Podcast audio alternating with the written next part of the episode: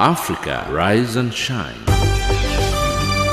Africa, zorka.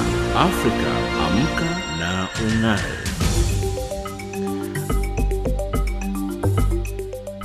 Good morning and a very warm welcome to Africa Rise and Shine. This is Channel Africa from an African perspective, coming to you live from Johannesburg in South Africa. We are on DSTV's audio bouquet channel 802 and on www.channelafrica.co.za. I'm Lulu Gabu in studio with Anne Musa, Nosihle Zuma, and Figileli Nwati. In our top stories on Africa Rise and Shine at the Sawa, DRC's Catholic bishops urge government to keep its promises. A COVID third wave could hit South Africa sooner than expected. In economics news, Zimbabwe's processed food exports on the increase. And in sports news, All Blacks scrum half Aaron Smith signs contract extension. But first up, the news with Anne Musa.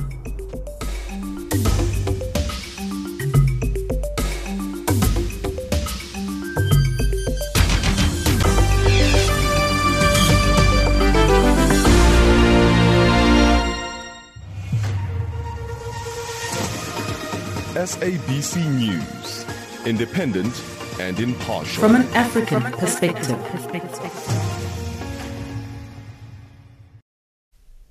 Good morning, I'm Anne Musa. Kenya has this morning received over 1 million doses of a COVID 19 vaccine through the Global COVAX facility.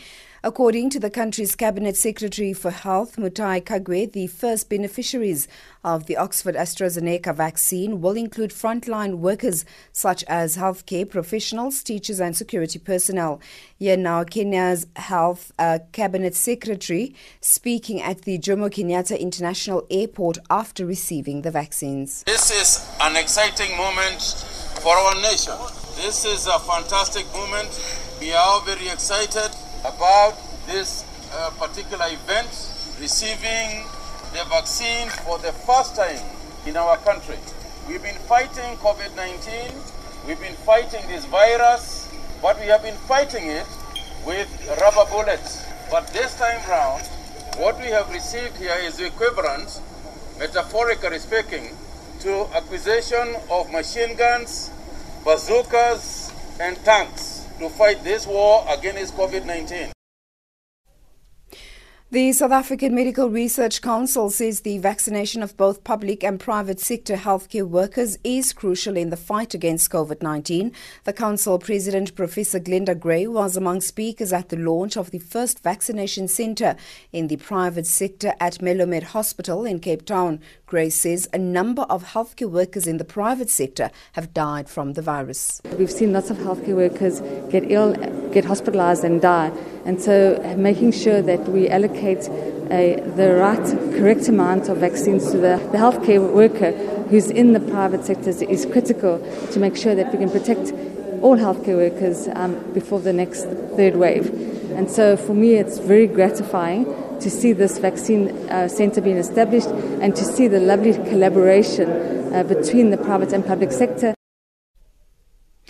The U.S. Secretary of State Antony Blinken has urged Ethiopia to allow an international investigation into alleged atrocities in the northern region of Tigray.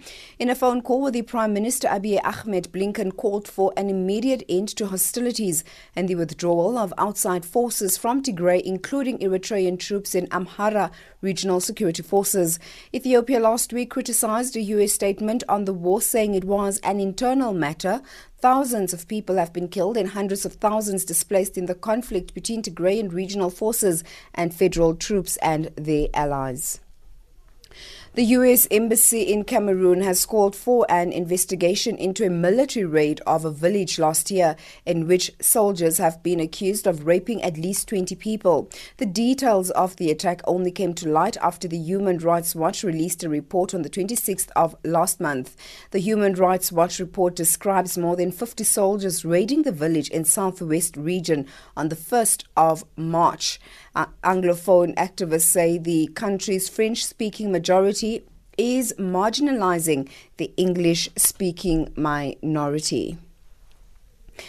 And finally, United States President Joe Biden has promised the country would procure enough vaccines for every American by the end of May. This is much earlier than a previous timeline of July after Johnson & Johnson vaccines received emergency use authorization from the Food and Drug Administration over the weekend, Sherwin Bryce Pease reports. With the third vaccine approved for use in the US, timelines have shifted with millions more vaccine doses added to the domestic arsenal that has already seen more than 76 million doses administered, reaching over 15% of the total US population.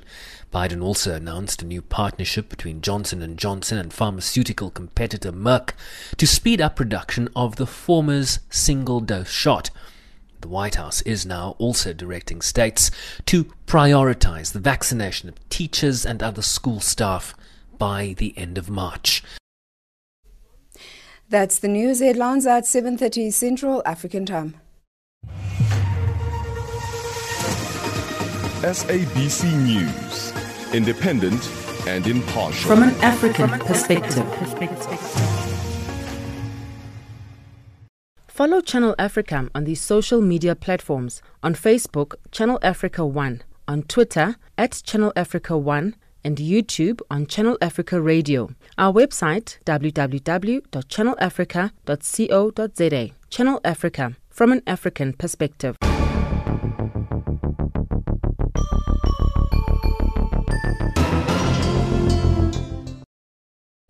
It's 7.06 Central African time and you're listening to Africa Rise and Shine, coming to you live from Johannesburg in South Africa.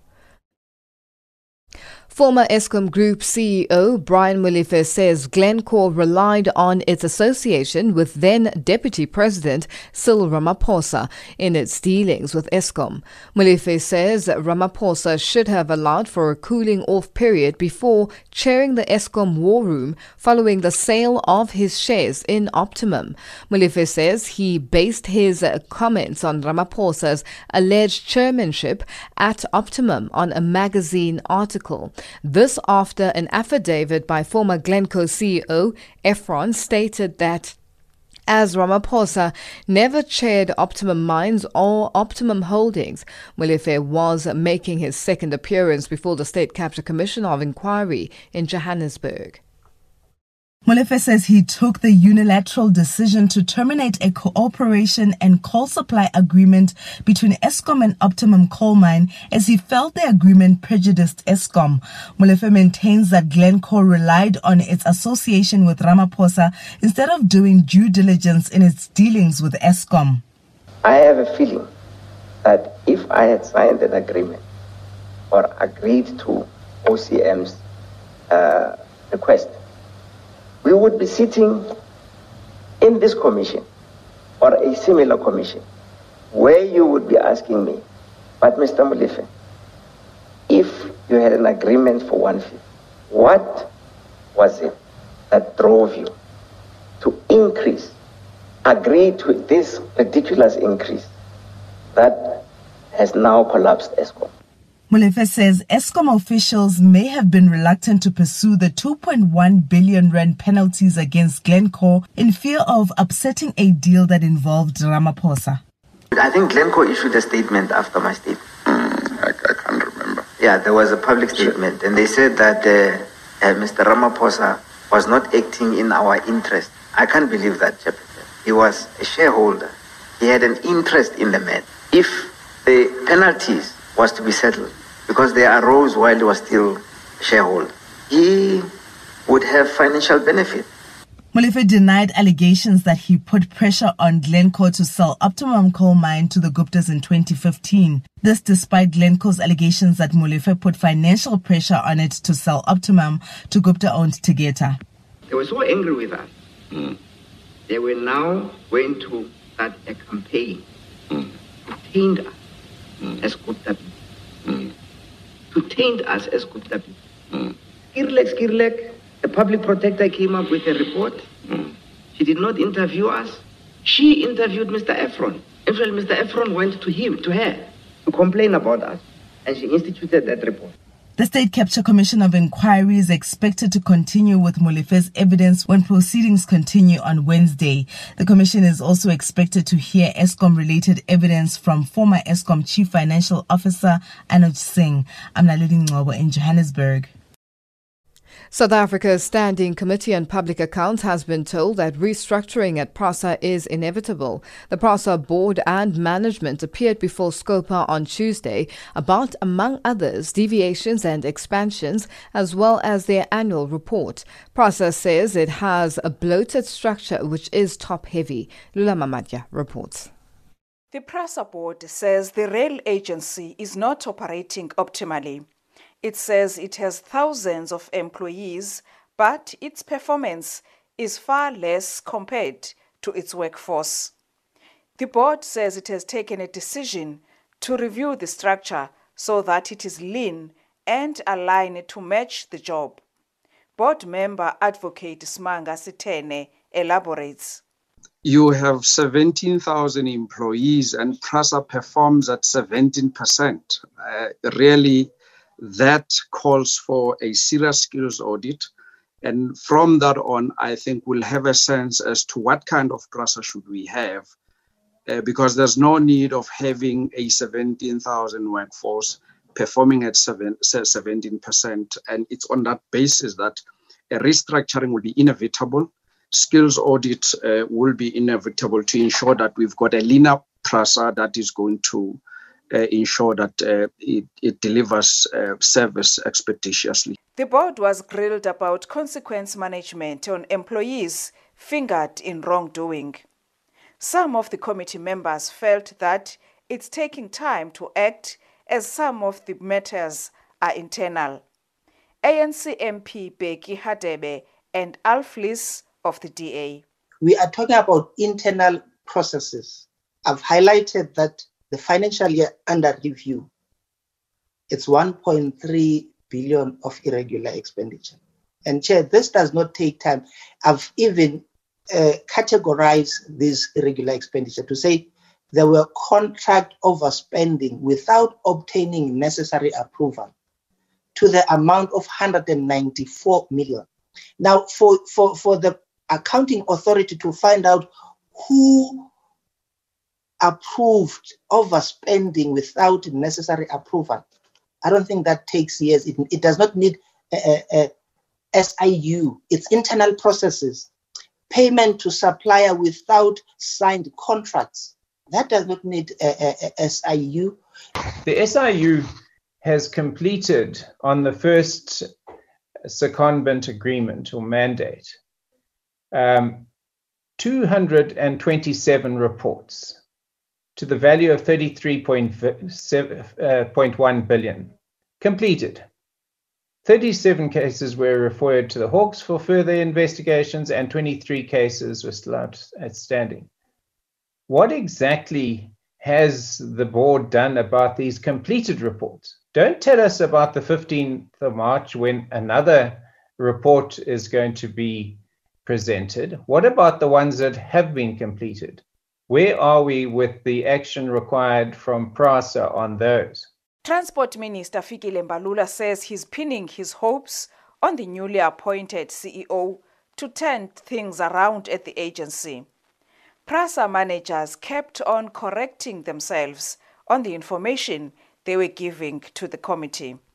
And uh, one would have expected uh, coming to Scopa that uh, at least management of PRASA would have been organized, but I, I wouldn't be shocked and surprised about uh, the level of organization in this meeting because uh, the center doesn't hold and uh, uh there's been a lot of suspensions at PRASA and uh, not even suspensions where in which uh, people clearly they occupy positions that they shouldn't and I think you're right about that. The board is supposed to have taken you on board in some of the decisions they've actually taken. So there's a lot of acting and filling of new vacancies.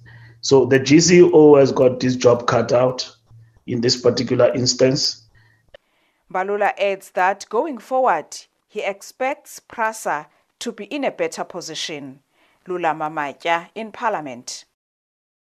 Former South Africa's President Jacob Zuma's alleged contempt of court and his defiance to appear before the State Capture Commission are two distinct separate matters, as according to Constitutional Court expert Pierre de Vos.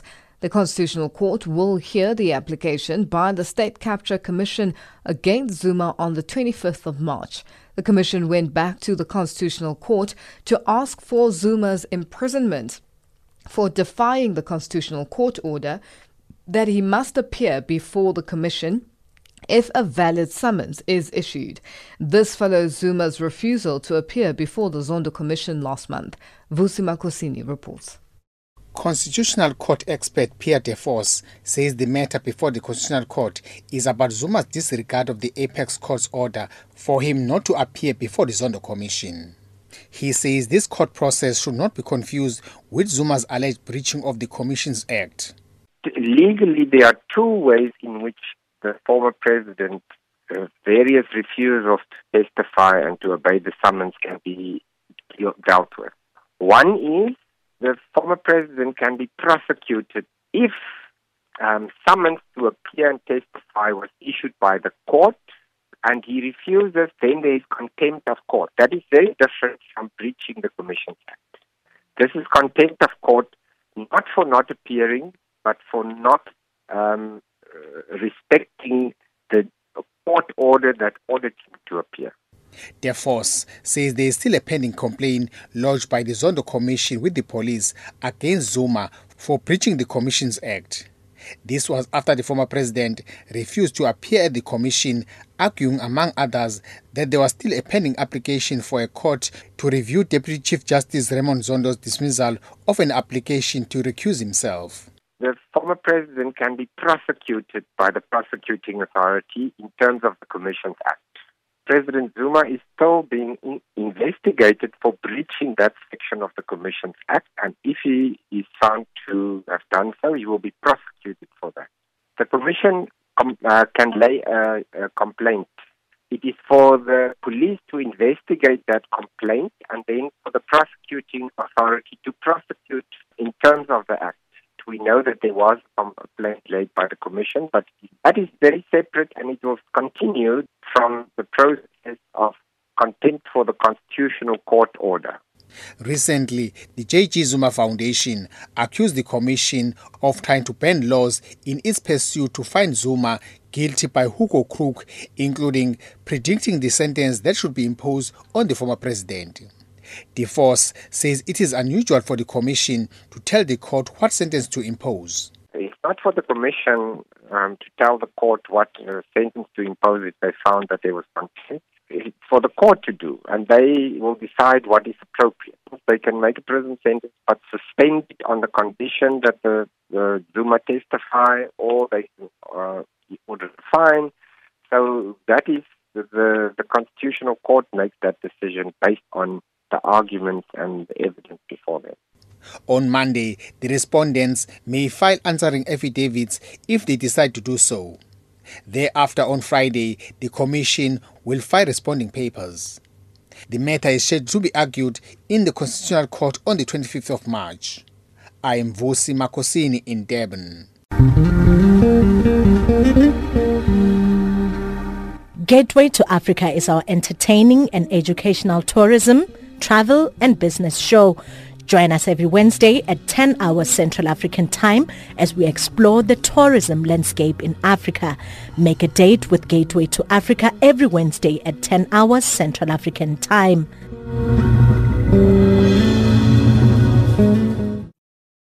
It's 7.18 Central African Time and you're listening to Africa Rise and Shine, coming to you live from Johannesburg in South Africa on DSTV's audio bouquet channel 802 and on www.channelafrica.co.za.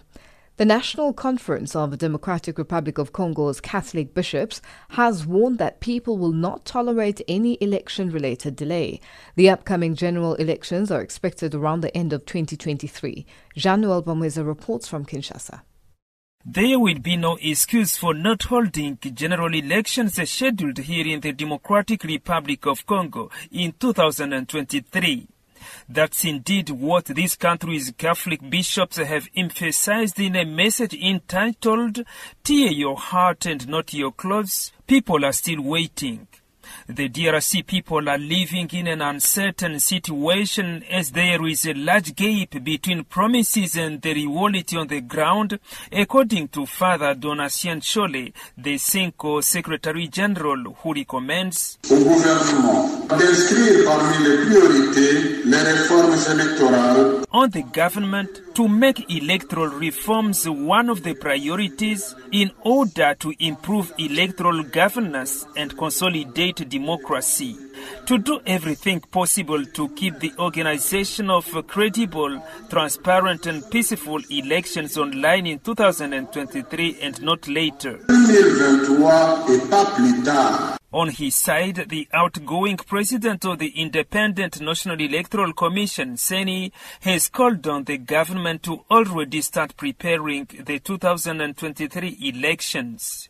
Corneille Nangaa warned that this is the only way that would prevent the upcoming elections from the delay problem, as this was the case in 2016 when elections were pushed two years back.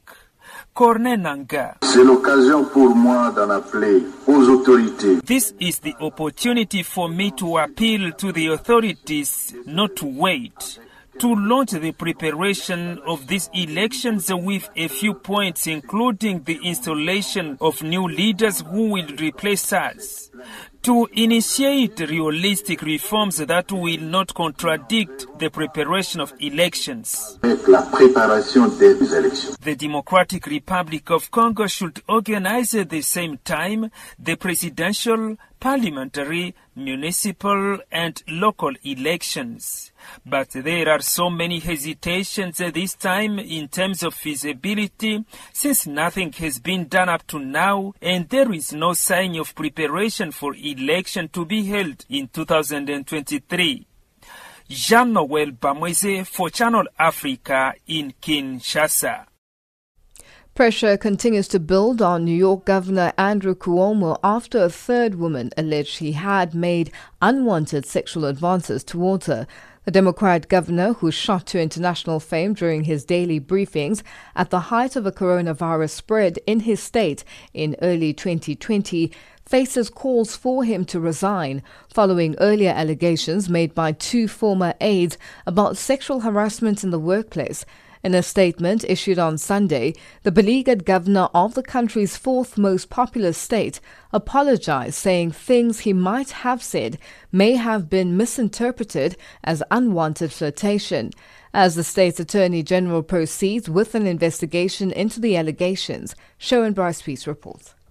Let's go through the numbers today. We have a number of announcements. They call him America's governor after his daily COVID press briefings won him international acclaim at the height of Washington's muddled messaging on mitigation efforts.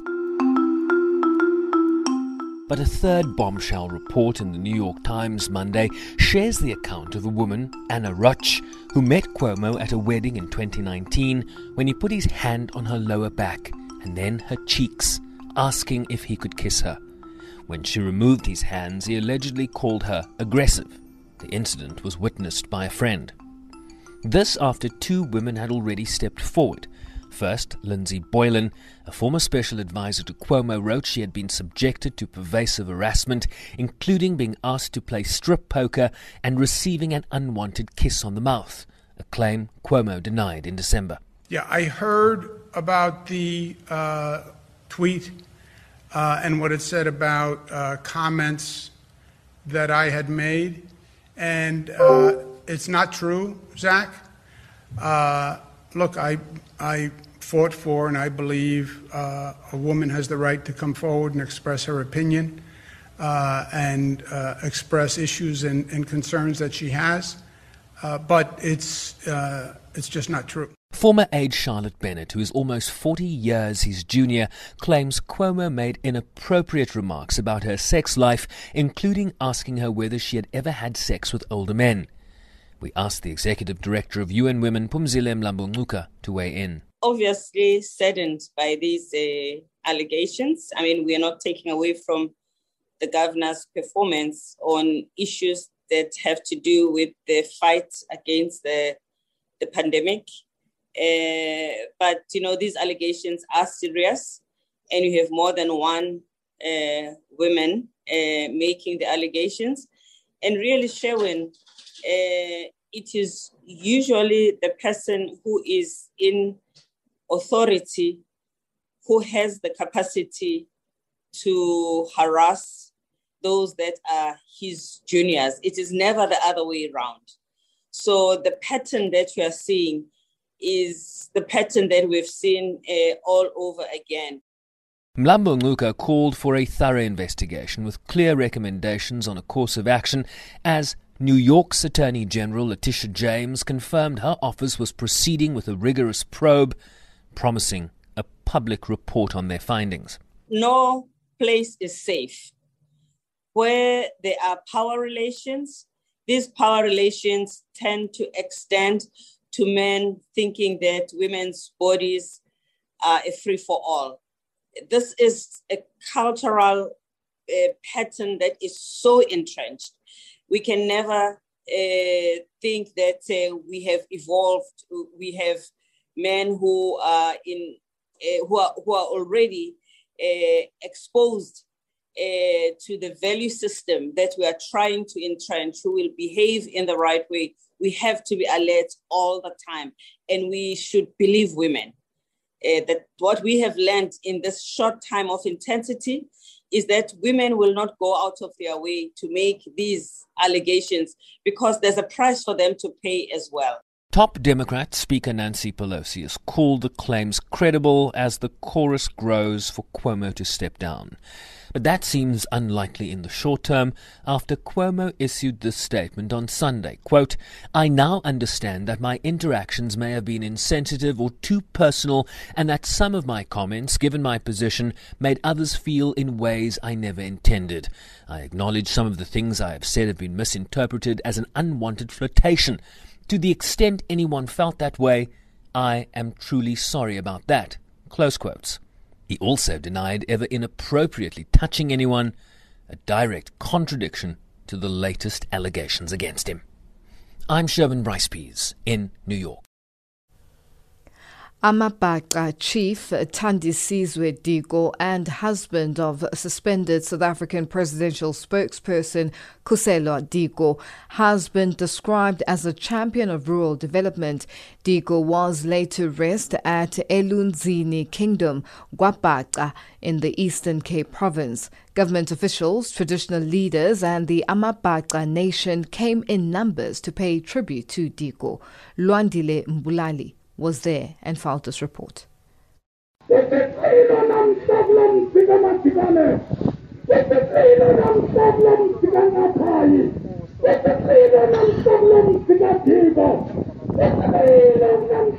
The Amabhaca nation came in numbers to bid farewell to their king.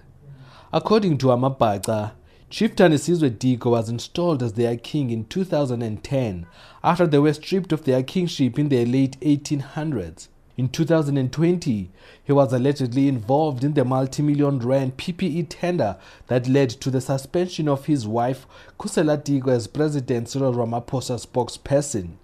Family spokesperson Lumko Mthimde says Chief Diko was dedicated to the development of the Amabhaca nation. A true African leader who put his people first.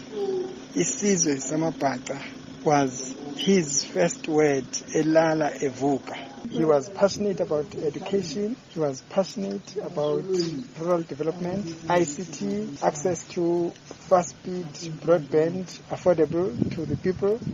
That's how passionate he was about making sure that the people in rural areas are part of the world. Basic Education Minister Angie Motshekga says Diko was dedicated to improving education in rural areas and developing Gwabhaca. I last spoke to him before schools reopened. Again, it was his own his, his own initiative. Said to me, schools are opening. What should we expect? What are the things?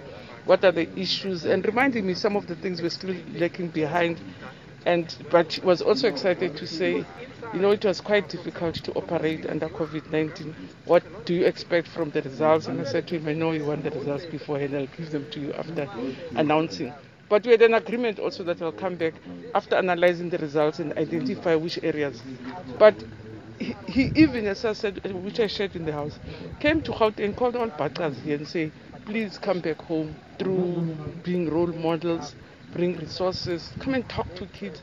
Chief Thandisizwe Diko has been praised for the role he played in re-establishing the Amabhaca kingdom and leading traditional leaders in the Alfred Nzo district. Contralesa chairperson Chief Mwelo Nonkonyana elaborates.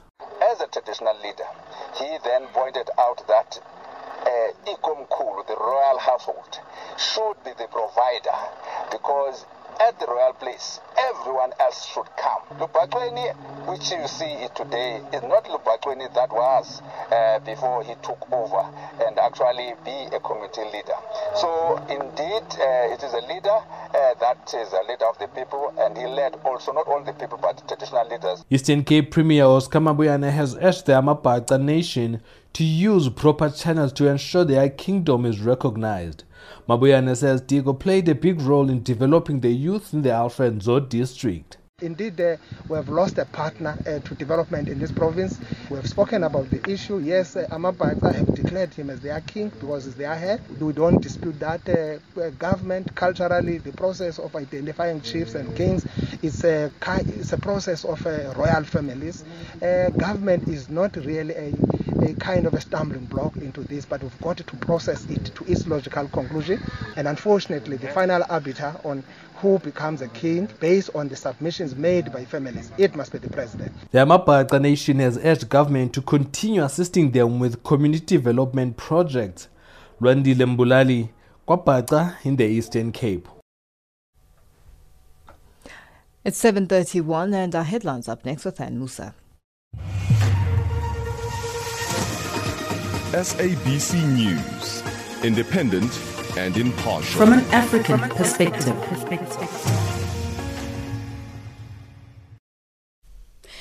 Good morning. I'm Anne Musan. The headlines Kenya has this morning received over 1 million doses of a COVID 19 vaccine through the global COVAX facility.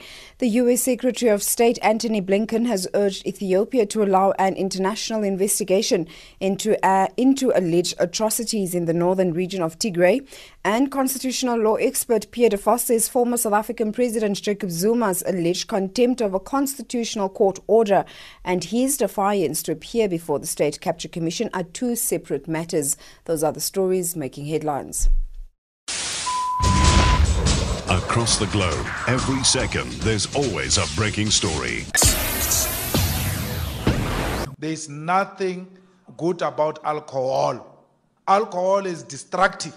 Alcohol destroys families. Alcohol destroys life. Alcohol contributes to unprotected sex and spreading of diseases. Alcohol contributes to domestic violence, abuse of children and women. Channel Africa. Africa, rise and shine. Africa, zorka. Africa, amka na ung'are.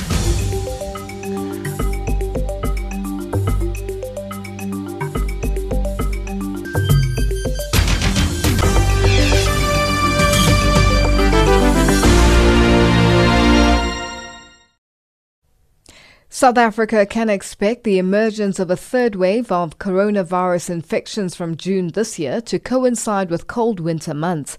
That's according to the co chair of the Ministerial Advisory Committee on COVID 19, Professor Salim Abdool Karim. And with the third wave imminent, is government ready for another surge in infections? And what can South Africans do to avert this? Prabashni Mudli takes a look. South Africa's leading health scientists are expecting a third wave of COVID 19 infections around June. Its severity and variation is currently unknown. On Sunday, President Cyril Ramaphosa announced that the country will move to lockdown alert level 1. This means that restrictions on alcohol sales have been lifted and large gatherings of up to 250 people outdoors and a maximum of 100 indoors are now permitted. According to experts, public behavior is likely to have a bearing on how soon and how hard that the third wave will hit. Co-chair of the Ministerial Advisory Committee on COVID-19, Professor Salim Abdool Karim, says that as winter approaches, people are likely to gather indoors in poorly ventilated spaces, which could increase the rate of transmission. When we look at how first and second waves have occurred in many countries, including our own, We've analyzed that data. We can expect a third wave somewhere in June, July. It also coincides with our winter months. If there is a new variant, then it's completely unpredictable. And we can then expect a much more severe third wave. If there's no new variant, that we're still dealing with the current variant, then a wave might be a smaller one than we've had in the second wave. Dr. Harry Moultrie, senior medical epidemiologist at the Institute for Communicable Diseases, says South Africa is now better prepared to deal with another surge of infections given the experience healthcare providers have gained thus far. Easter celebrations are also a concern, and Dr. Moultrie says that people must continue with non pharmaceutical interventions and smart lifestyle choices to keep safe. So we've got better surveillance mechanisms to give us an earlier warning. I also think to some extent our hospital systems and the healthcare system has been strengthened. Over the course of the year, oxygen delivery and reticulation systems in hospitals have been improved. Our staff are better capacitated. We now know more about how to clinically manage the virus. So, as individuals, the first thing is all work together as a country to help avoid a third wave. The vaccines, if you get offered it, take it. And then lastly, our lifestyle choices. We all need to try get get more exercise and uh, eat as healthy as we can. South Africa received its second batch of the Johnson & Johnson vaccine at the weekend and another consignment is expected within 2 weeks. Dr. Moultrie says vaccinations are key to combating the virus and South Africa needs to reach a high level of immunization before protection can be provided to the entire population. It does depend partly on the coverage of the vaccine. And initially, the vaccines are going to be targeted at those at higher risk. But it is unlikely to have an impact on the indirect transmission of, of the virus until we get to substantial scale of vaccination. So the vaccinations will provide individual protection to those most at risk while vaccine coverages are low, but it will take time before we can ramp up to a substantial scale where the potential for reducing transmission through vaccinations will, will come to play. Trade Union Denosa spokesperson in Gauteng, Bongani Mazibuko, says the imminent threat of the third wave and the easing of lockdown regulations has placed more emphasis on the government's state of readiness. We expect that um, government, being the employer, will make sure that we've got more nurses on the ground because at the moment there is a shortage um, of nurses, and this has been a chronic uh, thing even before COVID. The arrival of COVID on our shoulders made things that much more worse for us, and making sure that the proper PPE is given. Some of the nurses who are community service nurses, their contracts ended in December, and they were told to stay at home. The money that has been uh, lost through corruption, that is the money that should have been channeled to ensure that we've got adequate doctors and nurses services. Premier David Makhura says the social behavior of citizens would likely determine the severity of the third wave. He's advocating for mass scale vaccinations. We must make it clear that coronavirus is still around. We must also make it clear that the third wave is still a real possibility as we approach winter. We must say without any equivocation that vaccines constitute the decisive weapon against any pandemic so that we can ensure we hold the rage of this pandemic and save more lives and enable our economy to open and recover fully. Health Minister Dr. Zweli Mkhize said this week that government is discussing with vaccine manufacturers what can be done with the current vaccines to make them effective with future variations of the virus. Prabashni Mudli, Johannesburg. South African lobby group AfriForum says government has admitted that there are no legal restrictions to prevent the private sector from purchasing COVID 19 vaccines. The group and trade union Solidarity have called on the government to allow the private sector to purchase and distribute vaccines to combat the coronavirus. They recently approached the High Court to force government to give clarity on the legality of the state's centralization of the COVID 19 vaccines rollout. Fanuel Schumer reports. The lobby group's action comes after the two organizations threatened legal action against the government. They wanted the court to declare any legal exclusion of the private sector regarding the purchase of vaccines unconstitutional. They say the government lacks the capability to handle the vaccine rollout alone. Trade Union Solidarity's Dirk Hermann has told the media in Pretoria that the private sector must be involved. The private sector must be involved in the full vaccine value chain. And to ensure this, Solidarity and AfriForum went to court to stop the nationalization of the vaccine process. This followed in the wake of several statements made by, among others, the Minister of Health that the procurement of vaccines would be managed by the central government, and they even said the central government alone. Government has recently acknowledged that it was illegal to monopolize the procurement and rollout of the COVID 19 vaccines. This now allows private medical businesses to procure and distribute the vaccines. AfriForum's CEO Kallie Kriel says limiting the handling of the vaccines to government only is not a good idea and unconstitutional. Not a bad idea just for AfriForum or Solidarity that have fought this. It's the bad idea for the ordinary woman and man on the street that has a human right to have access to good health care. And if other role players, such as the private sector, can play a role to provide good health care, why should we be against that? We should not let the ideology of centralization bring us to, to a situation where the interests of normal people, where the lives of normal people are endangered. Life is important, it's a constitutional right. The groups say the government cannot be trusted in handling the vaccine rollout alone given the level of corruption it has displayed over time. This week, government announced that more than 60,000 healthcare workers have been vaccinated since the rollout began more than a week ago. Over 50,000 people have succumbed to the virus since the outbreak of the pandemic a year ago. Fanuel Schumer, SABC News, Pretoria. Unions that represent healthcare workers have vowed to shut down all public health facilities in South Africa's Limpopo province on Monday. These include 43 hospitals, over 400 clinics, and emergency medical service stations across the province. They will be protesting against the implementation of two circulars that they say unilaterally result in the cutting down of overtime payments, changing of nurses' rosters, and capping shifts at 40 hours per week. Pimani Baloi reports.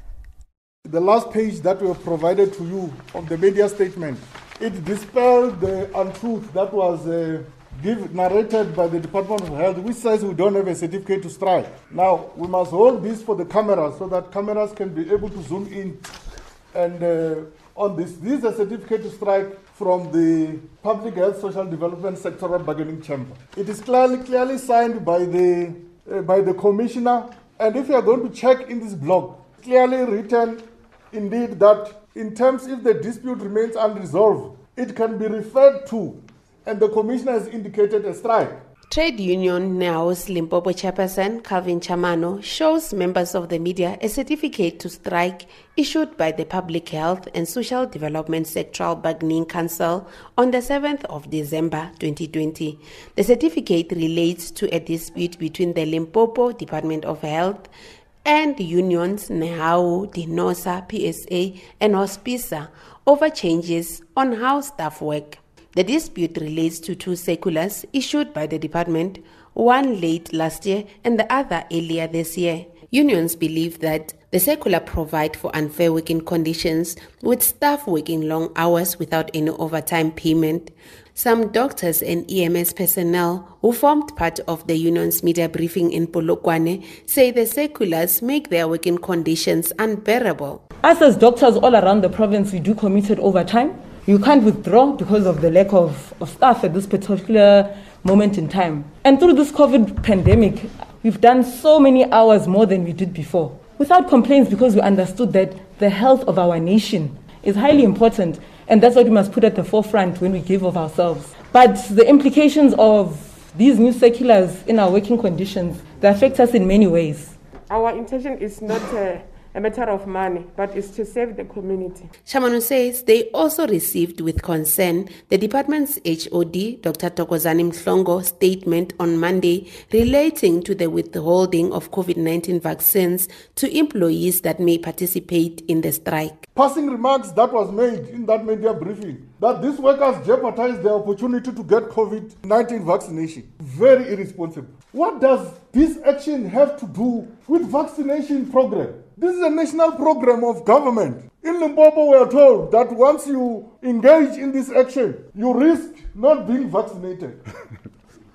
quite a, a, very, quite a very serious threat that as union we are not taking it uh, uh, very, very lightly. Our economics update up next with Nosihle Zuma.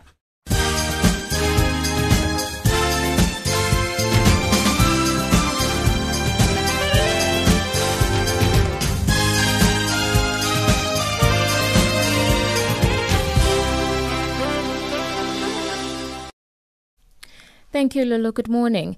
Labour law expert Bongani Mngoma says the South African Broadcasting Corporation's employees who feel they've been unfairly retrenched have the option of approaching the CCMA or the courts for relief. This as unions claim the SABC's handling of the Section 189 retrenchment process is flawed. The public broadcaster has indicated that it wants to cut just over 300 permanent jobs as part of its restructuring plans. But the unions claim that almost double that number will find themselves without jobs jobs. Mngoma says that the matter can be taken to the CCMA or Labour Court if internal processes don't yield results. Terminated on the basis that they have not been accommodated either through being moved around or applying for new positions that may have been created through the implementation of the strategic plan or turnaround strategy, then it basically means that there is only one option they have is that they can then go to the CCMA eh, either as individuals or as a collective. And basically claim unfair dismissal ah, because at the end of the day the matter will have to go to the CCMA eh, and then Labour Court the State Capture Commission of Inquiry of South Africa is expected to continue with former Eskom Group CEO Brian Molefe's evidence this morning. The Commission is also expected to hear evidence from former Eskom Chief Financial Officer Anoj Singh. On Tuesday, Molefe said Glencore was so angry about his refusal of its proposed increase to Glencore's coal supply contract that it stopped supplying Eskom's Hendrina power station with coal. Molefe denied the allegation that he put financial pressure on Glencore to sell Optimum to the Guptas in 2015. Molefe says Ramaphosa should have allowed for a cooling off period following the sale of his Optimum shares and his chairmanship of the Eskom War Room while he was deputy president in 2015. He went to become deputy president and then chairman of the War Room, which I described in my statement as de facto chairman of Eskom because of the way that the War Room was operated. Yeah, that was also peculiar. Without, without saying that the War Room discussed whole contract. I'm not aware that they did, but it would appear from even the evidence that was given here, uh, the level of detail that the war room was prepared to go into while he was chairman was strange because it was things that were supposed to be dealt with by the board. British American uh, Tobacco says it is disappointed that South Africa's Cooperative Governance Minister Nkosazana Dlamini Zuma has been granted leave to appeal a High Court ruling in Cape Town that the ban on tobacco sales was unconstitutional. The court ruled in BATSA's favor in December. General Manager Johnny Moloto says they hope for a favorable uh, Supreme Court of Appeals outcome Despite our confidence in the success of our case, we think the government will be wiser allocating its resources to combating the illicit trade in cigarettes. This was fortified by the ban and is now running rampant across South Africa. By confronting the criminal tobacco manufacturers who now dominate the market, they would at the least return many needed billions to the fiscus at this crucial time. Zimbabwe's processed food sector has recorded 17.9% export growth. This was revealed by the country's export development agency, Zimtrade. Zimtrade has been calling on local players to take advantage of the opportunities available to them. The trade agency says as production is enhanced, local businesses have a huge potential to competitively supply processed foods to regional markets such as Zambia, Botswana, Democratic Republic of Congo, and Malawi.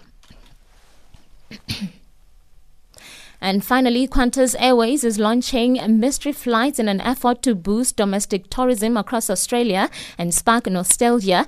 The day trips where passengers don't know the destination when boarding were popular in the 1990s. Airlines across the region are coming up with different strategies to tackle the pandemic induced travel slump, with Thai Airways announcing this week it will slash its workforce by 50%. The downturn has led the, to government bailouts, collapses, and and huge job cuts. For your financial indicators, one US dollar is trading at 381 Nigerian naira, 1095 Botswana pula, 109.80 Kenyan shilling, and 21.80 Zambian kwacha. In BRICS currencies, the US dollar is trading at 567 Brazilian real, 73.68 Russian ruble, 73.45 Indian rupee, 73.20 Chinese yuan, and at 14.94 South African rand. The US dollar is also trading at 71 pence to the British pound and at 82 cents to the euro. Looking at commodities, gold is trading at 1,700 $133 and platinum at $1,195 per ounce, while Brent crude oil is at $63.05 a barrel. For Channel Africa, I'm Nosihle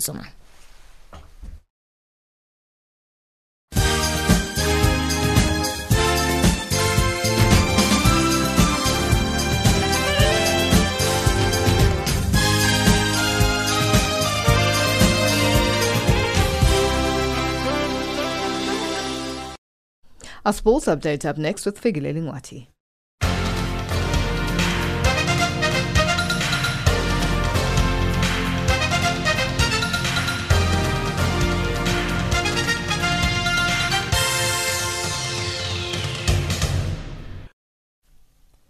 In our sports update, let's kick off with rugby news. It is increasingly likely that the Springboks scheduled 2021 home series against the British and the Irish Lions will take place in the UK in July 2021.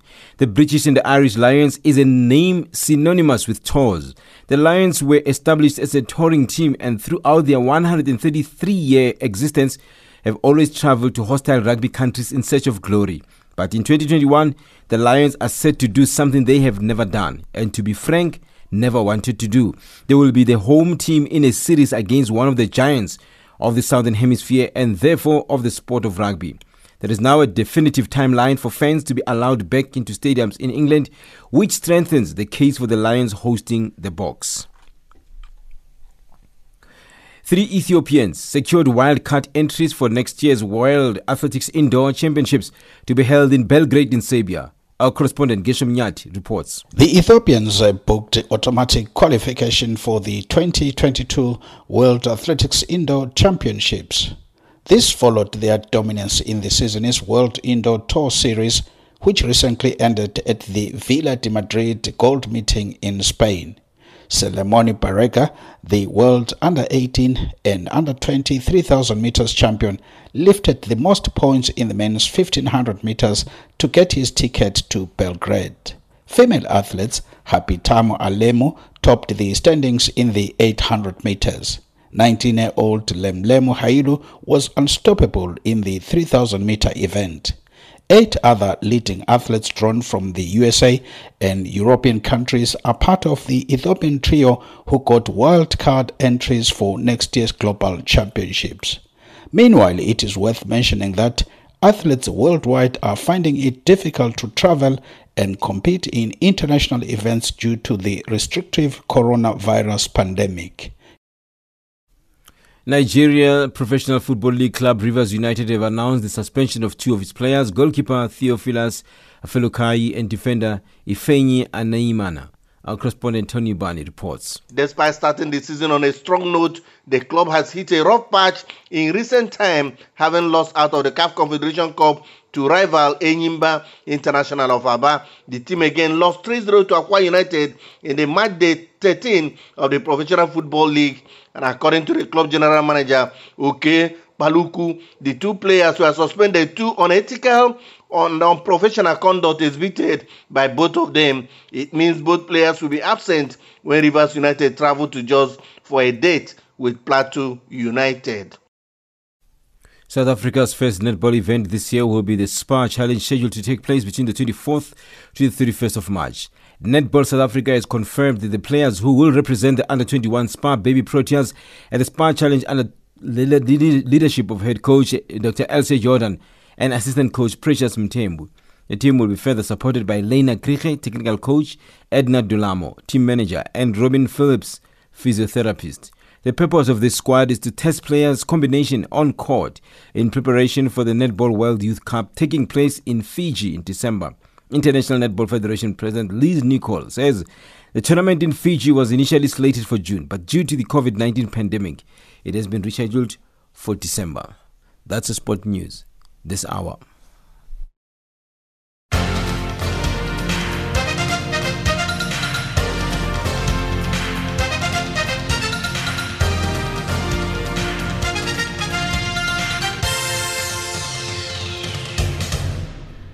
Africa, rise and shine. Africa, zorka. Africa, amka na unai. That wraps up Africa Rise and Shine today. For myself, Lulu Gabu, producer Pumuzo Ramagaza, technical producer Swisa Mashicho, and the rest of the team, thank you for joining us. For comments about our show, send us an email at info.channelafrica.co.za or tweet us at Rise Shine Africa. Taking us to the top of our hour for the news is Jamaican reggae legend Bunny Wailer who died on Tuesday at the age of 73 with a track titled Rise and Shine. Goodbye and keep safe.